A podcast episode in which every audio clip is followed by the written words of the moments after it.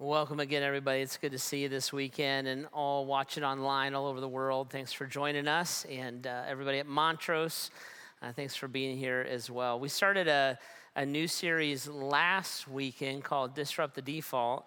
And uh, what we started talking about was this idea that we all have defaults in our lives. We all have patterns or thoughts or ideas that we have locked onto, and they become the things we default back to. They start to feel like home or feel normal or feel natural to us. And we will often, when we're in a crisis or we're moving through life or making decisions or figuring stuff out, we will simply revert to those things because it's almost like a muscle memory. Like it's just become the way that we normally do things. Heidi and I uh, and the kids recent we took the kids with us. We tried to leave them, but it's illegal. Uh, but we recently moved, and uh, when we moved, it was it was funny when you've lived one place a long, long time, and you like go home from the office. You just kind of go on automatic pilot, right? And you just kind of go to that spot. When we moved, and I can't tell you how many times I drove to the old house and we pulled in, and I think the people we sold it to think that I'm creepy or something because I'm just sitting in what used to be my driveway because I wasn't thinking. It's like, oh, you just turned there. Just, that's a default. Like you just go to it. You just not thinking. You're not really trying. You're just so used to it that it's what you go back to, and we all have them. Uh, we were raised in families. We were raised in culture. Uh, some of us were raised in religion and things that we heard or thought were normal or natural, they just become a part of who we are. And what will happen is those things will kind of start to govern our lives. That happens to us spiritually. Like we will hear things and those things will be repeated and they'll become our default position. And we'll kind of stop thinking about whether they're right or wrong, correct or incorrect. We'll just assume that's who God is and what He's like. And we talked a little bit last week. weekend, things like uh, I, I have to earn my way to heaven. Like I have to be, be, be a good enough person and score enough Jesus points to outscore my negative points so that somehow at the end of time I win that competition, I go into heaven. Many of us believe that. We were raised that way. Even if somebody said it's not true, we still function with God that way. So when something happens in our life, we'll think, well, I must have done something. The car didn't start. I must have not said my prayers today, right? It's our default. It's where we'll go back to. Uh, a, a, big one that, that we struggle with is I have to have my life cleaned up before God wants to interact with me. And that, that's why we think like if I go to church, it'll burn down. Like we'll, we'll think that way. And so we have, we'll, we'll work at like straightening our life out so that we can go to God so he can straighten our life out, right? But we'll think we were taught that. God doesn't want to interact with you. You do the taboo thing. You got a problem. You're the. See, we'll, we'll do that, that a lot. And I said last week, the one that is probably the, the biggest one right now is that God doesn't even remember me or know me or care about me. He's out there somewhere. I'm not opposed to him. But why would he care about or be tied into my life? And so we'll go through life thinking that God is a higher power or that he's like this cosmic force and not really lock into the power and the wonder that he's a personal God who knows me, wants to walk with me, and wants to change my life. Right? But it, we don't mean to. We're not having an attitude. It's just our default. We're just driving home and pulled in our old driveway, right? And, it, and it, it's we're, we're wired that way, and we think that way. Now, here's here's the premise of our conversation. Jesus, by his nature, is a disruptor. So, if you're going to be a follower of Jesus, or if you want your life to be different than it is right now, Jesus, by his nature, is a disruptor. He disrupts defaults. That's, he did it all the time. He disrupted political defaults, religious defaults and then lots and lots of personal defaults. That person's a tax collector, that person's a prostitute, unworthy of God, hate it. I love you, I accept you, I want to connect with you. That person's a Samaritan, oh, I love you, I accept you, I want to connect with you. That person's a self righteous Pharisee named Nicodemus, I love you, I accept you, I want to connect with you. He would disrupt defaults all the time. And if you're going to be a Christ follower, this is going to become a normal, natural part of your life. Jesus is going to speak into your life. He's going to speak into places that you probably maybe never even thought about before, but he has something to say, a truth to bring to that, and it's going to cause a disruption. And what we do with that disruption and how we embrace or reject that disruption winds up being the things that define and direct our lives, all right? So I want to take you to to this idea again this weekend. And uh, by the way, last weekend's conversation is all online. It's on the app. You can grab that, listen to it if you want. This weekend, I want to kind of advance this conversation and I want to show you two statements that Jesus made, which are incredibly disruptive because they're going to speak into something that is a deep, deep default in humanity. This isn't just Akron or North America, this is humanity from the beginning of time. And he's going to speak into this, this, this, these struggles in our life, and he's going to disrupt the places that we find our certainty He's going to disrupt our concept of authority, and he's going to disrupt where we tend to draw worth.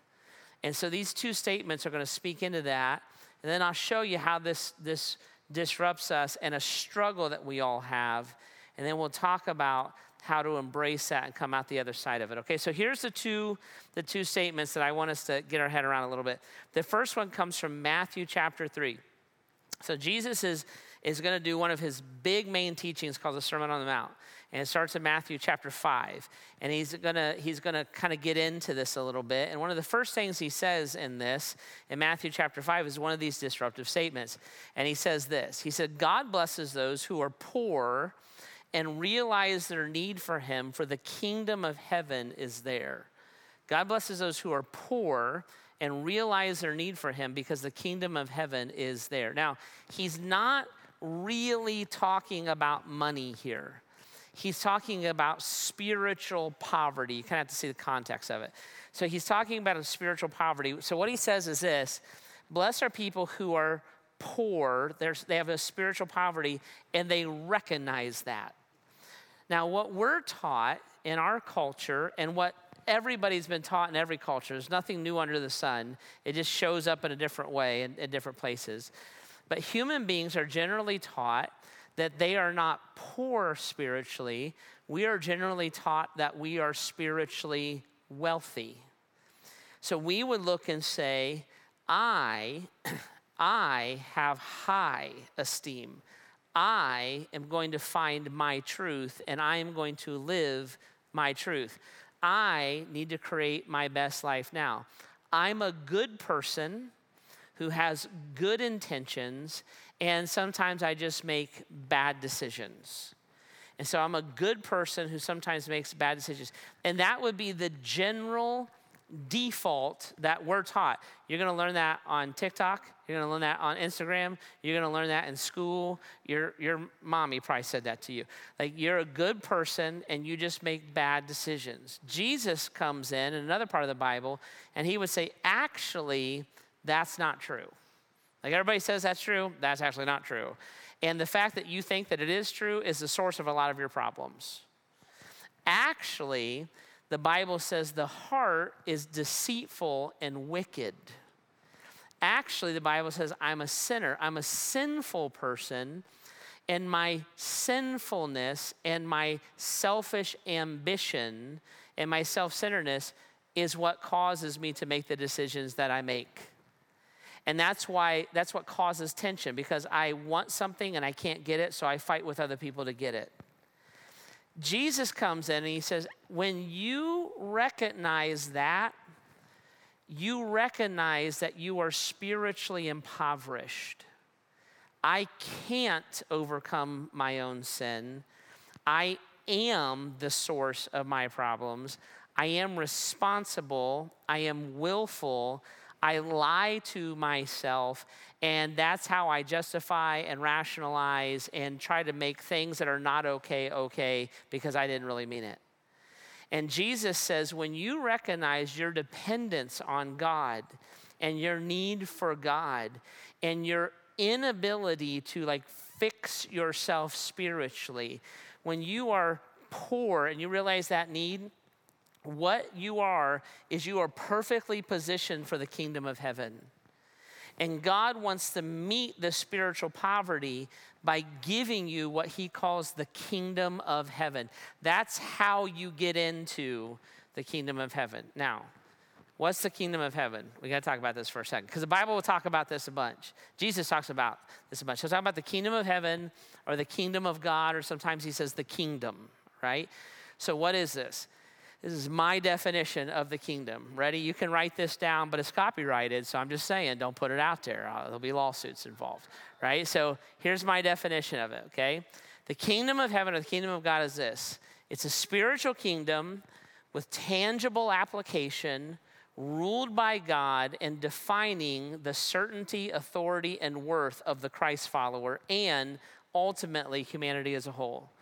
So when the Bible talks about the kingdom of heaven, is saying there's a spiritual kingdom, and that spiritual kingdom reigns over everything the earth, the heavens, and my life and your life.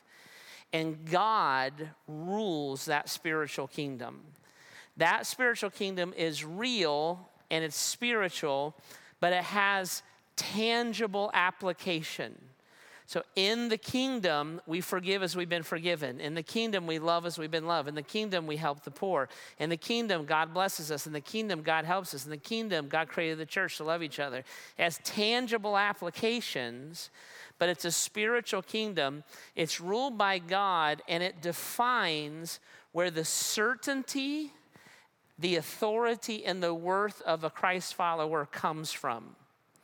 So my security comes from the fact that my God rules the kingdom. The certainty comes from the fact that my God, my God is the authority in that kingdom. I'm yielding to him above anybody else in all other earthly kingdoms. My worth comes from the fact that I'm invited into the kingdom as a Christ follower. Now I'm a child of God. That's where my worth comes from. So it defines my worth, my value, my authority and my certainty. And ultimately, all of humanity is, is subject to this. So the Bible says that one day every knee will bow and every tongue will confess that Jesus Christ is Lord, that the kingdom of God is the kingdom and authority and, and certainty and, and worth come from Him. What we do now as Christ followers is we help people who don't know that know that, right? So Jesus looks then and he says, Listen, I, I want to help you with this. You've been taught that if you find your own truth, you find your own value, you become your own authority, and you create your own security or certainty. If you do that, you're rich. And he looks and says, Actually, you're not. If you're spiritually poor and realize your value must be given to you, your worth must be given to you, certainty must be given to you, and authority is given to you. People who recognize that, the kingdom of heaven is, they're operating within the kingdom of heaven the way that the kingdom of heaven was meant to be operated in. And they'll be blessed for that, right? Huge disruptive statement, right? Blessed are the poor right? Who recognize their need for God because the kingdom of that's exactly what it takes to inherit and to participate in the kingdom of heaven. So that's the first disruptive statement. Now, the second disruptive statement is this.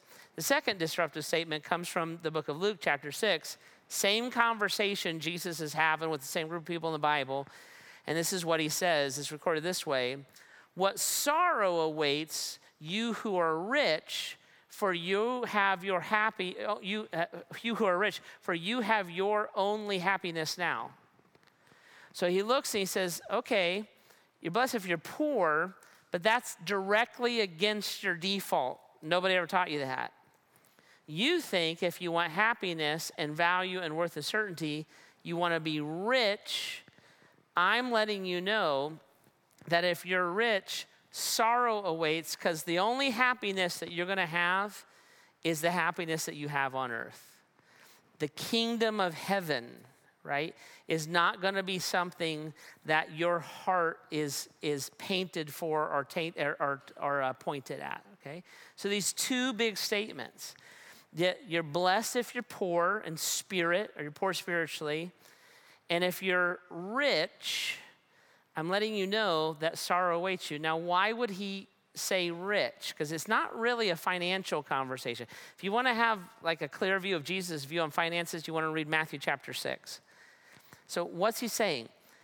Because we're taught, our default is if I can have riches, this is humanity, this is not just North America.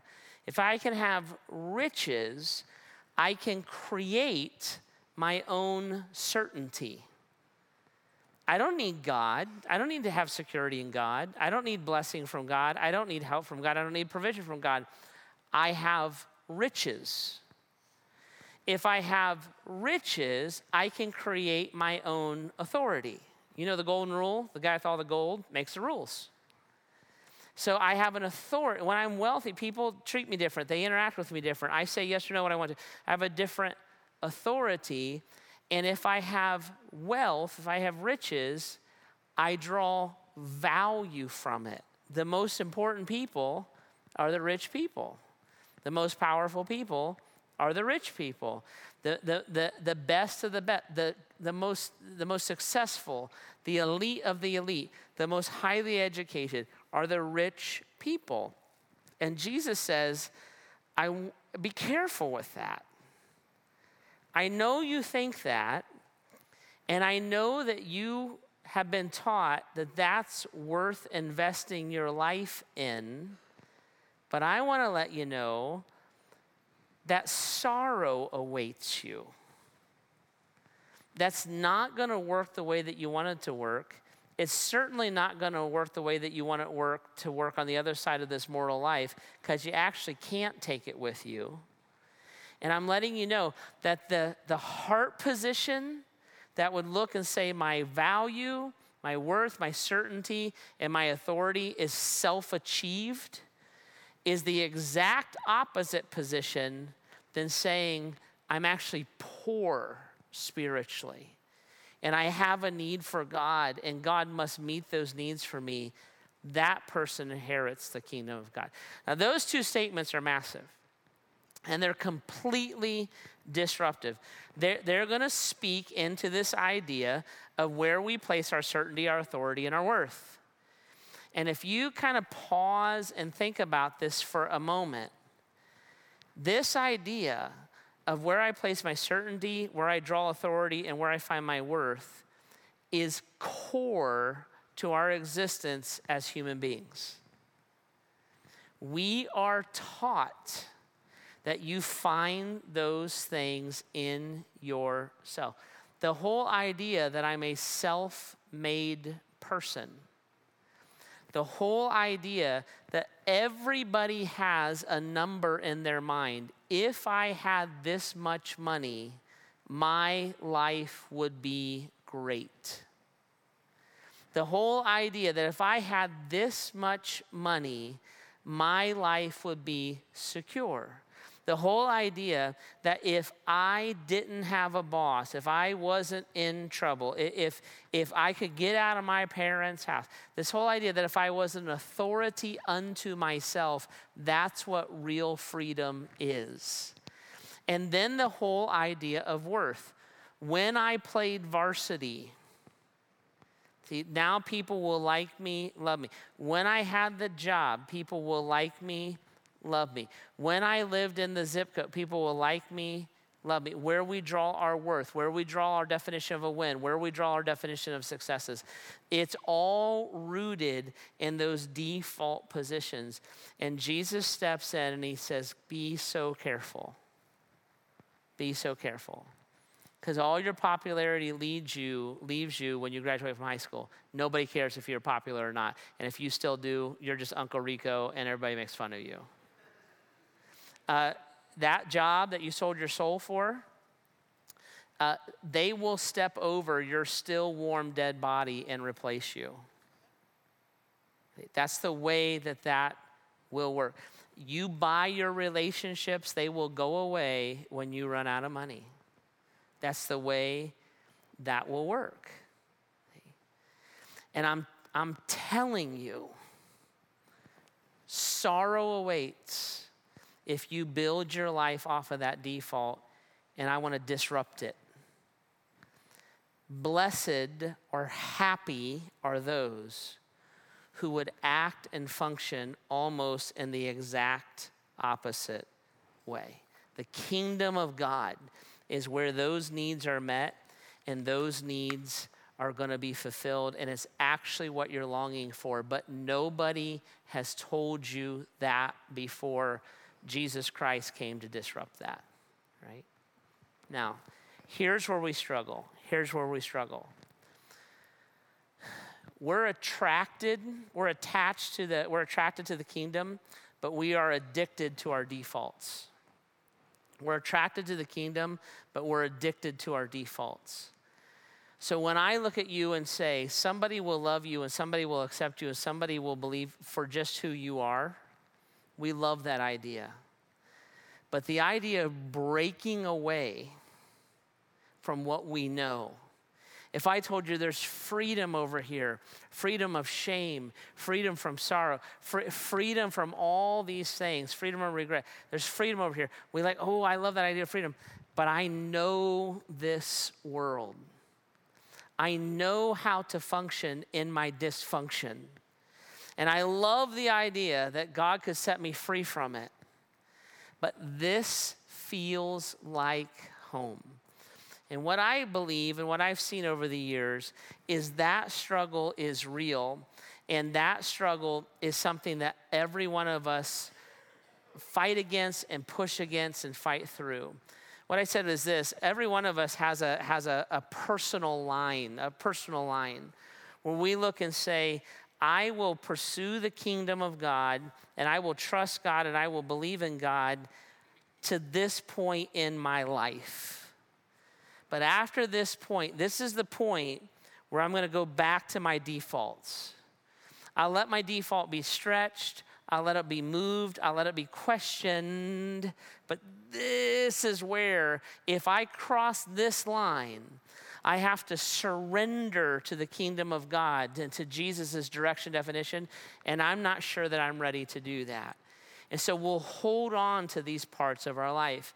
And I think we do that for several reasons. For some of us, it's a lack of knowledge. Nobody has ever said, that God can help you or that God can heal you or that God can change you or set you free. You never knew this. First time you ever heard this in your life. And the idea that there's a different way to live, there's a, a, a different base of truth, there's a different thing to pursue, is something that you've never heard.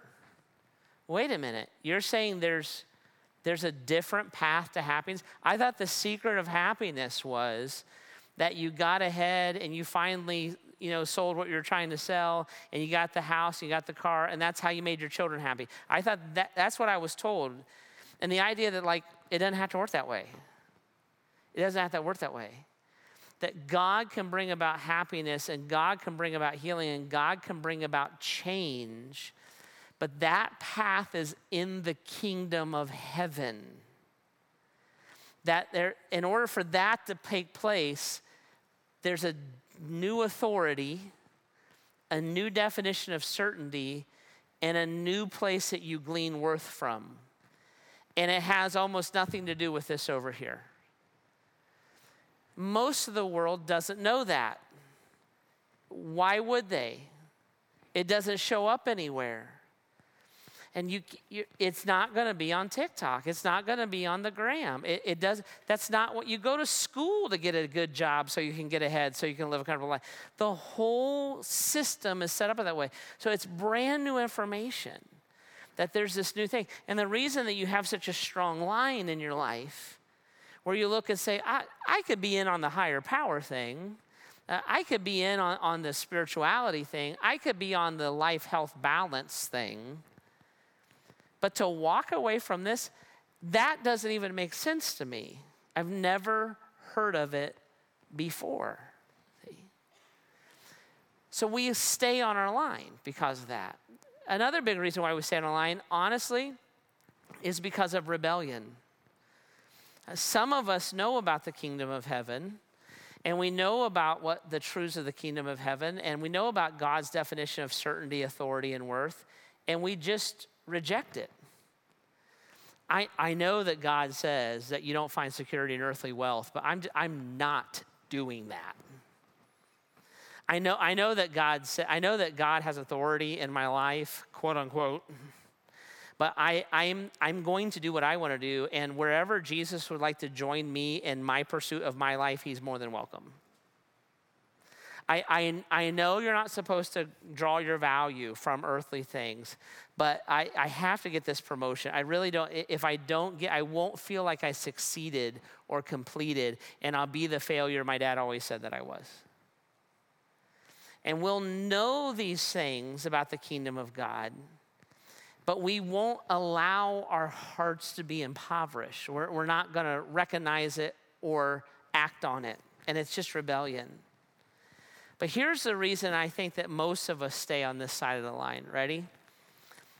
I think it's mostly fear. I think it's mostly fear that causes us not to grab hold of the worth that God wants to give us, the certainty He wants to give us, or to yield to His authority in our life.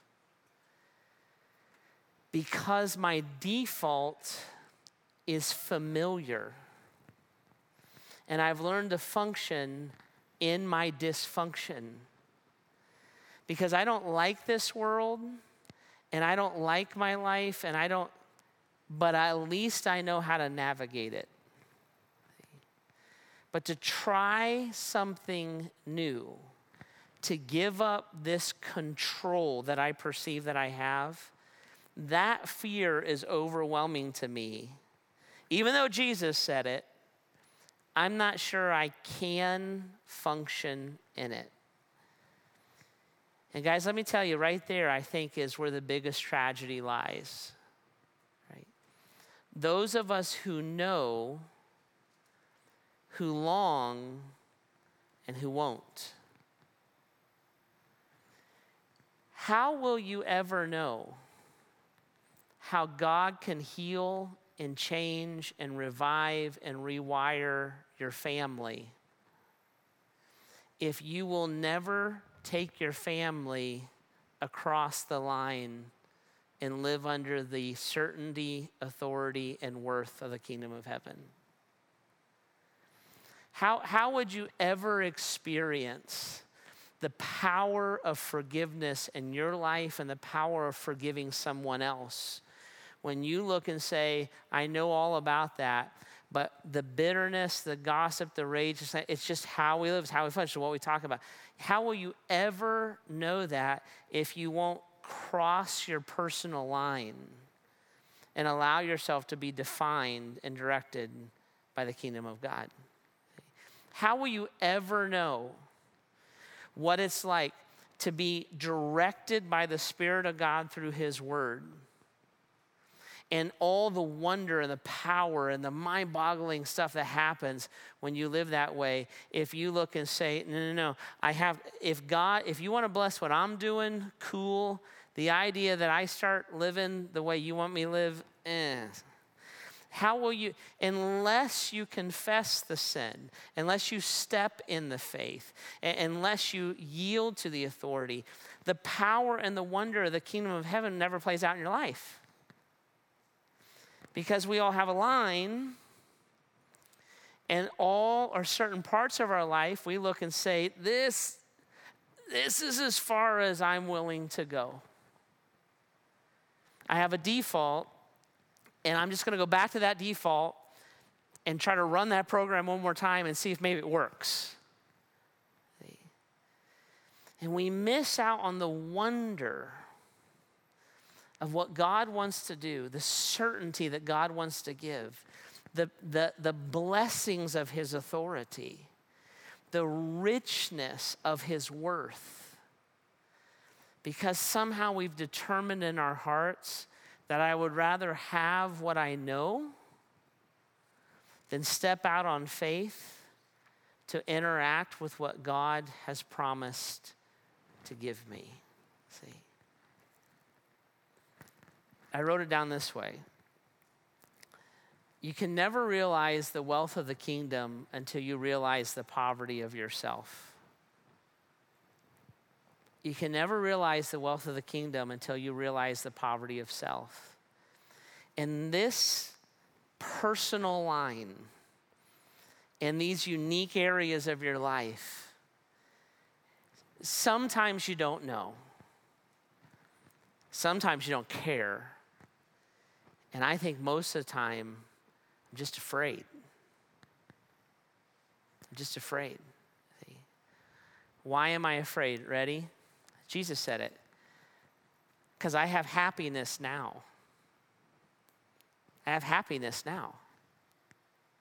See, I don't, I don't, God's definition of sexual purity and sexual identity and sexual, I, I, I like this. I, this feels good. This feels now. God's definition of my finances, uh, I, I do what I want to do now. This idea of authority and maybe I have to do something I didn't want to, uh, I just to do what I want to. And Jesus, this is, he's like, your, your only happiness is, is now. But sorrow awaits. The kingdom is not a threat. It's not, that's not what Jesus is saying. He's not like, you know what? You're going to kneel one day, you might as well do it now. It's not, it's not a threat. It's not a scolding. Are you so dumb that you don't see the kingdom? That's not what it is. It's a fact. It's a fact. And how I feel about the fact doesn't matter. It's sorrow is going to await. Heidi plays this little game where she sees how far she can go on a tank of gas. Anybody else play this game? And and I I don't point. That's not nice. That's a, like the right. She'll see how far she goes on a tank of gas. And I'm like, you're gonna run out of gas. And she, one time we're driving, I'm like, honey, you're gonna run out of gas. She goes, oh no. She goes, you can go past E. I'm like, what? And, and her, her thing is uh, digital. It says like this many miles until you're out of gas. So I'm like, honey, you're going to be out of gas in two miles. She goes, oh, you can go past that. I'm like, baby, I'm like, how far past? She goes, well, I don't know exactly how far. She's like, but you can go, I can tell you, you can go, you can go past that, right? Jesus isn't scolding, do you're dumb. Do you're a pagan. He's like, you're going to run out of gas right? And I, when she gets, when she calls me, I'm like, well, baby, I told you, the Chrysler Corporation told you.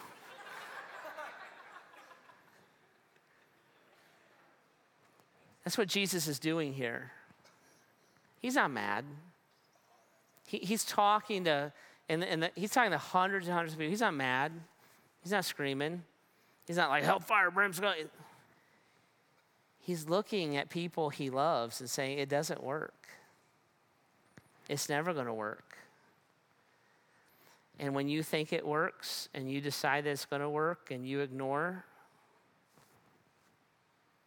you're not recognizing your spiritual poverty. You're not going to pull this off. You're, you're not going to wind up with the relationships you think.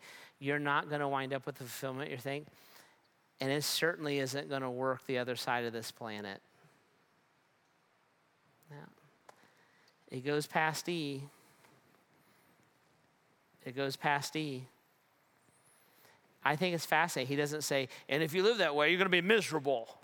If you live that way, you're going to get, you're going to go bald. You're going to get transferred to Michigan. He, he, he's not, that's not what he's doing. He's like, you'll have happiness now but it's not going to work. It's the only happiness you'll ever have.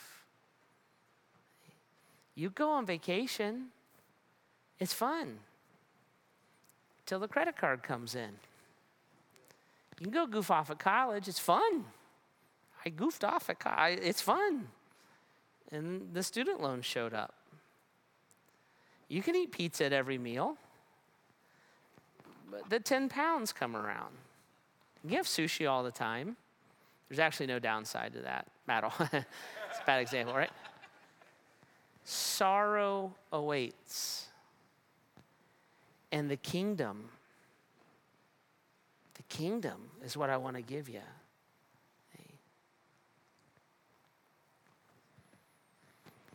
Jesus disrupts us. And he's not an angry God scolding people he's mad at. He's a loving God looking at people that he loves, telling them a loving truth. And it's one we haven't heard before, and one that we have a terrible time believing, difficult time accepting.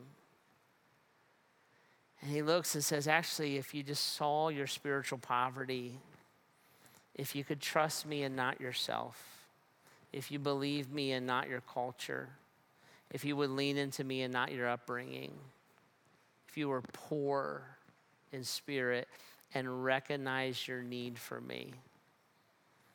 All this stuff, it's what I want to give you. It's all yours, right? But you don't get there that way. You get there, right? You get there by allowing me to disrupt and following that truth. Okay? All right. The band's going to come out and uh, they'll have to rearrange the stage here a little bit. So, would you pray with me as they settle in? Jesus, love you. Thank you for helping us with this, God. I, I find it amazing that a holy, righteous God is so loving and gracious and patient that you would teach us something. You would show us what we would never think of on our own. So thank you for doing that. Thank you for leaning into our world and loving us enough to tell us the truth about yourself and about life and the way that it works. So, Jesus, through your Holy Spirit enacting your word, would you go to our lines?